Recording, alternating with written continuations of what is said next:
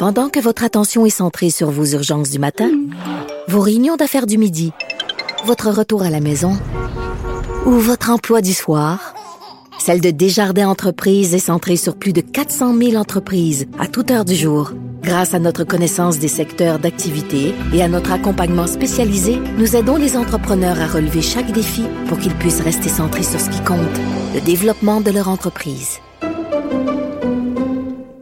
L'école polytechnique recevra un prix pour ses efforts pour une partie homme-femme à l'université. Mais est-ce qu'on est vraiment prêt à une telle égalité dans le monde de l'ingénierie et du génie mécanique et dans le monde des sciences en général? Parce que c'est un enjeu, il faut pas se le cacher. Euh, J'en parle avec Annie Ross, qui est professeure en génie mécanique à Polytechnique. Bonjour, Madame Ross. Bonjour, Madame Peterson. Euh, J'ai envie de vous demander, en commençant, à quoi ça ressemble en ce moment, là, le ratio homme-femme à Polytechnique? Alors, euh, ben, je peux vous donner euh, quelques chiffres. Déjà, euh, au niveau des de nos cohortes étudiantes, Mhm. on, on est, on approche les 30% aujourd'hui de femmes dans nos groupes, en tout et partout, dans les différents programmes au bac. Et euh, grosso modo, on a à peu près les mêmes les mêmes chiffres aux études supérieures. Donc, c'est quand même Donc, une belle euh, augmentation par rapport aux, an- aux dizaines d'années passées. Là. Oui, tout à fait. Puis on en est très content. Euh, on travaille fort euh, en, en vue de ça et euh, depuis de nombreuses années d'ailleurs. Et, euh, et, et- les, les résultats sont là pour nous, donc on est très content. Euh, et puis au niveau de, au niveau de, du personnel, euh, on est euh, dans la dans la plage de la parité, sauf. euh, C'est quoi la plage de la parité? C'est 40 Ah, oui, ben on, on définit, euh, oui, il, il est reconnu euh, entre 40 et 60% euh, comme étant la parité. Hmm. Euh, donc euh, on, on est on est au-delà de 40% de, de femmes euh, dans, notre personnel, sauf pour le groupe euh, professeur où euh, on a encore euh, un petit peu de travail à faire. On est à 14% en ce moment. Ouf. Euh, vous officiez en génie. Pardon, ce- ceci étant dit, c'est, c'est, nous sommes une faculté d'ingénierie. Je me permets de vous interrompre, je suis désolée. On est une faculté d'ingénierie et euh, à l'Ordre des ingénieurs du Québec, euh, on est dans les mêmes ordres de grandeur aussi. Ben c'est ça. Là, vous, vous, Madame Ross, vous officiez en génie mécanique et euh, corrigez-moi si je me trompe, mais il y a vraiment pas beaucoup de femmes là-dedans. Là, Là, vous me parlez de 14 en génie, mais en génie mécanique, c'est presque pas de femmes. Bon, effectivement, c'est, c'est un, c'est pas un, tra- un- un domaine euh, traditionnellement féminin. Mhm. Euh, donc, il y a des domaines où il y a, il y a effectivement plus de femmes et des domaines où il y en a moins. Euh, le, le génie mécanique euh, en étant où il y en a moins. Mais euh, Pourquoi, mais selon vous? Pourquoi? C'est la, la, la question euh, qui est posée depuis euh, depuis très très très longtemps. Euh, Il y a certains éléments d'e- d'explication, euh, mais c'est très incomplet.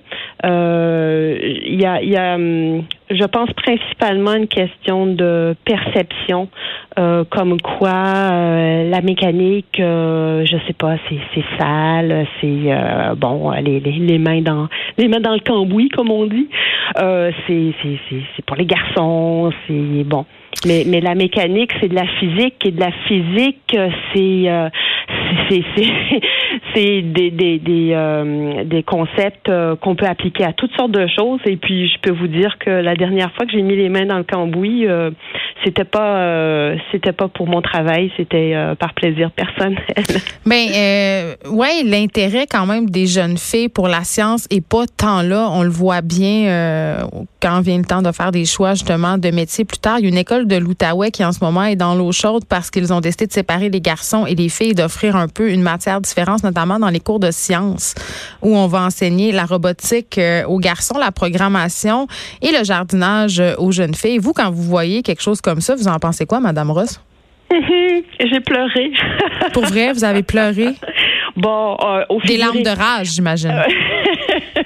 au figuré, bien entendu. Ouais. Mais, mais non, non, non, il faut, il faut absolument pas euh, baisser les bras. Il f- et les filles s'intéressent aux sciences. On le sait, on le voit, on le voit dans les activités qu'on fait euh, chez nous pour euh, l'éveil euh, des jeunes aux sciences. Euh, les filles sont intéressées. Il y a un moment euh, à l'adolescence où elles commencent à avoir des doutes. Bon, et, c'est sur ces doutes qu'il faut travailler. Mais, mais des doutes à propos de, de, leur capacité? Par exemple. Hmm. Des, des, doutes à propos de peut-être que c'est pas un métier pour moi, des doutes. Euh, mais, mais, mais lorsqu'on arrive à évacuer ces doutes-là, les filles sont très intéressées et, et performantes en sciences. Donc, il n'y a absolument aucun doute de ce côté-là la parité à tout prix souvent est critiquée par bon nombre euh, de personnes. Euh, l'argument qui revient souvent, euh, c'est de dire, écoutez, à compétences qui ne sont pas égales, je voudrais pas qu'on me choisisse à cause de mon sexe. Ce que je peux vraiment bien comprendre. Sauf qu'à un moment donné, il faut faire des choix et c'est le choix que Polytechnique a fait d'instaurer la parité pour un peu aider à monter ces ratios-là. Mais j'ai envie qu'on se parle des avantages en sciences d'avoir des équipes plus diversifiées, justement. Qu'est-ce que ça apporte? OK. Euh, j'aime bien, j'aime bien la question, puis euh, j'ouvrirai après sur autre chose. C'est, c'est clair que des équipes euh, plus diversifiées, ça amène une plus grande créativité, euh, les gens qui pensent différemment euh, arrivent à des solutions novatrices à des problèmes, arrivent à, à résoudre des problèmes plus rapidement euh, et au final non seulement sont plus créatives mais sont aussi plus performantes. Donc ça, c'est un aspect. Hmm. L'autre aspect, c'est que euh, si on décide, et mettez des guillemets là-dessus, mais si on décide aujourd'hui que euh, on va se priver de 50% de la population dans, dans tout le talent qui existe autour de la Terre, euh, c'est quand même un petit peu dommage. Donc, oui, mais l'histoire a ignoré beaucoup de scientifiques féminines. Pardon? L'histoire a ignoré tout de même beaucoup de scientifiques féminines. c'est ça, on le sait, là. oui. Euh, oui, malheureusement, je suis pas historienne, puis je je peux pas refaire l'histoire non plus. Donc aujourd'hui, euh, on, on, regarde où on en est rendu et comment on peut faire pour euh, pour aller de l'avant. Puis justement, euh, euh, l'ouverture que je voulais faire avec vous, c'est qu'en réalité, aujourd'hui, euh, on n'est plus sur la question pourquoi le faire, on est vraiment rendu sur la question comment le faire.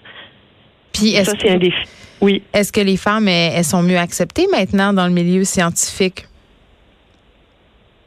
Est-ce qu'elles sont mieux acceptées? Oui. Euh, euh, euh, par rapport à, aux, histoires dont vous parliez tout à l'heure?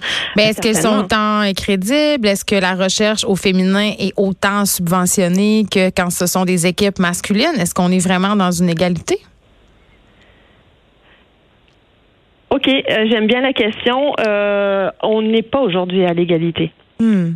On n'est pas aujourd'hui à l'égalité euh, et, euh, je préférerais peut-être euh, mettre le mot équité là-dessus puisque les variables sont parfois intangibles plutôt qu'égalité. Ça vous dérange le mot égalité? Nous sommes différents. Ouais. Donc, donc, à partir du moment où on accepte, où on admet que nous sommes différents les uns des autres, euh, entre hommes et femmes, mais aussi entre femmes et aussi entre hommes, euh, oui, je préfère le mot. Euh, je, je préfère le mot équité. Fair enough, OK. je veux qu'on se parle d'un sujet un peu délicat, mais quand même, est-ce que vous pensez évidemment, tout le monde se rappelle de la fusillade commise par Marc Lépine à Polytechnique qui visait particulièrement, en fait, qui visait des femmes. Est-ce que vous pensez que ça a contribué à sensibiliser la direction, les professeurs, justement sur cette question de la parité, sur cette question de donner une place importante aux femmes à Polytechnique? Je pense que euh, cet événement-là, euh, qui, est très triste d'ailleurs et dont on célèbre, le, on célèbre, on commémore le 30e anniversaire cette année, euh, a peut-être mis en lumière euh, certaines choses. Euh, et puis, et, mais pas pas que dans les institutions universitaires, mais dans toute la population et de par le monde d'ailleurs. ceci étant dit, le, les efforts que nous avons faits, que nous poursuivons depuis de nombreuses années, ce n'est pas à cause d'un tragique événement que nous le faisons, c'est parce que nous croyons que réellement, euh, on a tout intérêt à ce que les femmes soient le mieux intégrées possible dans les domaines scientifiques. Et c'est tout à votre honneur, évidemment. J'ai envie, en terminant, qu'on se parle un peu de salaire, euh, parce qu'on sait, la parité, c'est beaucoup, souvent, euh, au niveau salarial, euh, que c'est discuté. Il y a encore, malheureusement, des écarts salariaux entre les hommes et les femmes au Québec et ailleurs dans le monde. J'imagine que c'est la même chose en sciences. Et en Islande, on a légiféré sur cette parité-là depuis janvier 2018. Il y a des entreprises, en fait, celles qui emploient plus de 25 personnes, qui doivent prouver au gouvernement que les salaires des femmes sont équivalents à ceux des hommes. Qu'est-ce que vous pensez de ce genre de mesures-là, Annie Ross? Pourquoi pas? Euh, je, vous dirais, euh, à, travail égal, il n'y a aucune raison euh, qu'on n'ait pas une, reconnaissance et donc une rémunération égale. Mm-hmm. et puis, je, je peux vous dire euh, avec assurance qu'à à Polytechnique, je peux pas parler pour d'autres universités, elles parleront pour elles-mêmes, mais, mais chez nous, les, les grilles salariales sont, euh, sont codifiées et euh, ça assure un, un, salaire un salaire équivalent pour pour un travail égal. Donc on n'a pas attendu qu'il y ait des lois à ce sujet pour pour faire en sorte que les choses soient faites correctement de ce point de vue-là. Annie Ross, merci. Vous êtes professeur en génie mécanique à Polytechnique. Polytechnique qui recevra un prix pour ses efforts pour une parité homme-femme à l'université. C'est bien de voir le milieu scientifique prendre le taureau par les cornes. Merci beaucoup de nous avoir parlé. C'est moi qui vous remercie, madame. Bonne journée. Bonne journée.